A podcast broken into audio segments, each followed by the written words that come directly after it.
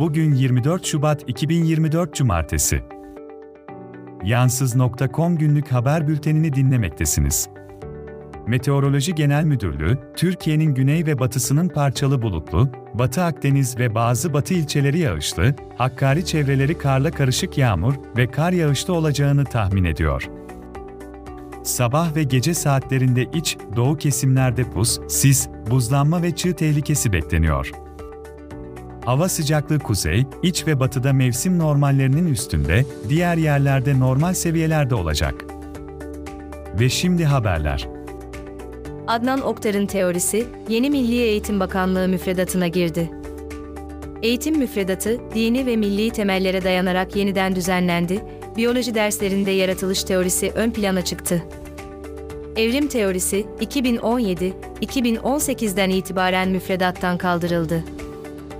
Milli Eğitim Bakanlığı'nın bu adımı, laik ve bilimsel eğitime zarar verdiği yönünde eleştirilere neden oldu. Eğitimciler Milli Eğitim Bakanlığı'nın bilimsel gerçeklerden uzaklaştığını ifade etti. Muğla'nın Milas ilçesine bağlı Meşelik mahallesindeki Kızılçam ormanlarında 2007'de çıkan yangın sonrası orman alanları otel ve villa inşaatlarına açıldı. Yerel halk, yaşam alanlarının yok edilmesine tepki gösteriyor. Orman Bölge Müdürü'nün fidan dikme vaatleri yerine lüks oteller ve villalar bölgeyi dönüştürdü. Hazine arazisi üzerine inşa edilen deniz manzaralı villalar, bölgenin betonlaşmasının yeni örnekleri arasında yer alıyor. Yeni eğitim düzenlemeleri, meslek lisesi öğrencilerinin iş bulmalarını kolaylaştırmak amacıyla, bölgesel okul, uzmanlık okulları, endüstriyel işbirliği okulu gibi programlarla eğitimi endüstriye yönlendiriyor. Öğrenciler bu programlar sayesinde direkt olarak işletmelerde eğitim alma ve üretim süreçlerine katılma şansı bulacak. Eğitimci Nurcan Korkmaz, bu sistemle çocukların fabrikalara yönlendirildiğini ve bir neslin kaybedildiğini belirtiyor. 13 yılda 8 farklı Ulaştırma Bakanı'nın görev aldığı Çukurova Havalimanı inşaatı tekrar ertelenerek tamamlanamadı. İlk temel atıldığından beri birçok kez açılış tarihi ertelenen projenin en son Ocak 2024'te açılması planlanmıştı. CHP Mersin Milletvekili, projenin AKP'nin seçim vaadi olarak kullanıldığını ve halkın oyalandığını ifade etti. Erzincan İliç'teki maden faciasının ardından siyanür tehlikesine ek olarak cıva üretimine izin verilmesi ortaya çıktı. Türkiye, 2014'te imzaladığı Minamata Sözleşmesi'ne aykırı hareket ederek çevre ve insan sağlığı için ciddi riskler taşıyan cıva üretimine onay verdi. Tıbbi jeoloji uzmanı, bu durumun çevresel ve sağlık risklerini artırabileceği konusunda uyarıda bulundu. Kaos GL Derneği'nin yayınladığı 2023 LGBTİ Plus İnsan Hakları raporu, LGBTİ Plus bireylerin maruz kaldığı işkence, kötü muamele, nefret cinayetleri, cezasızlık, gözaltılar ve sansürü detaylandırıyor.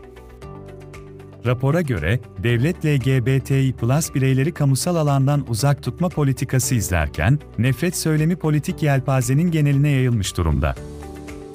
İstanbul'un eski belediye yetkilisi Buğra Gökçe, Tansu Çiller'in Murat Kurum'u destekleme nedeninin, kurumun bakanlığı döneminde Çiller ailesine ait Kilyos arazisinin imar planını değiştirip sit alanını ranta açması olduğunu belirtti.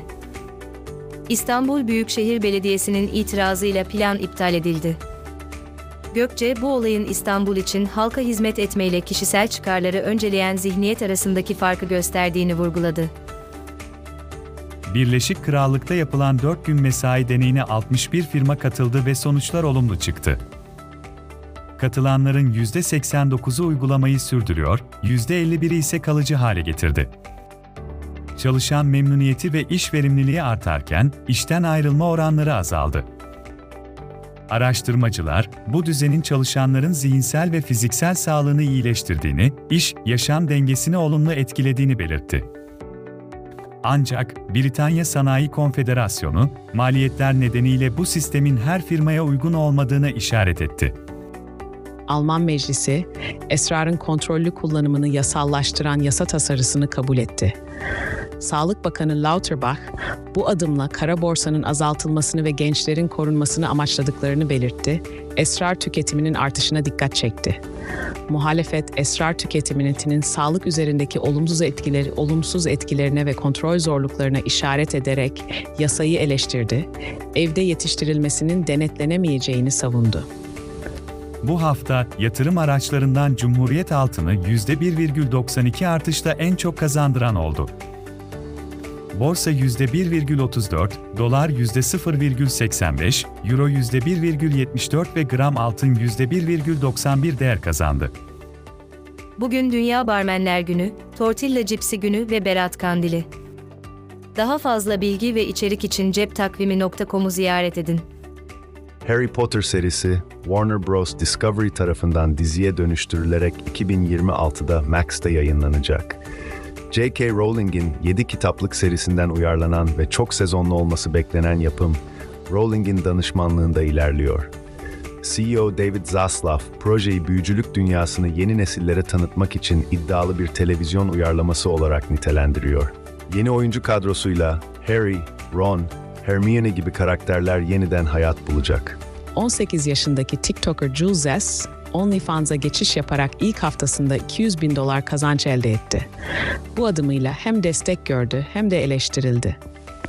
Türkiye'de sigara kullanımına bağlı ölümlerle mücadelede önemli bir adım atıldı. Resmi gazetede yayınlanan karara göre, sigara bağımlılarının tedavi sürecinde kullanacakları nikotin replasman preparatları ve ilaçlar, yıllık 500 bin adet sınırıyla ücretsiz sağlanacak.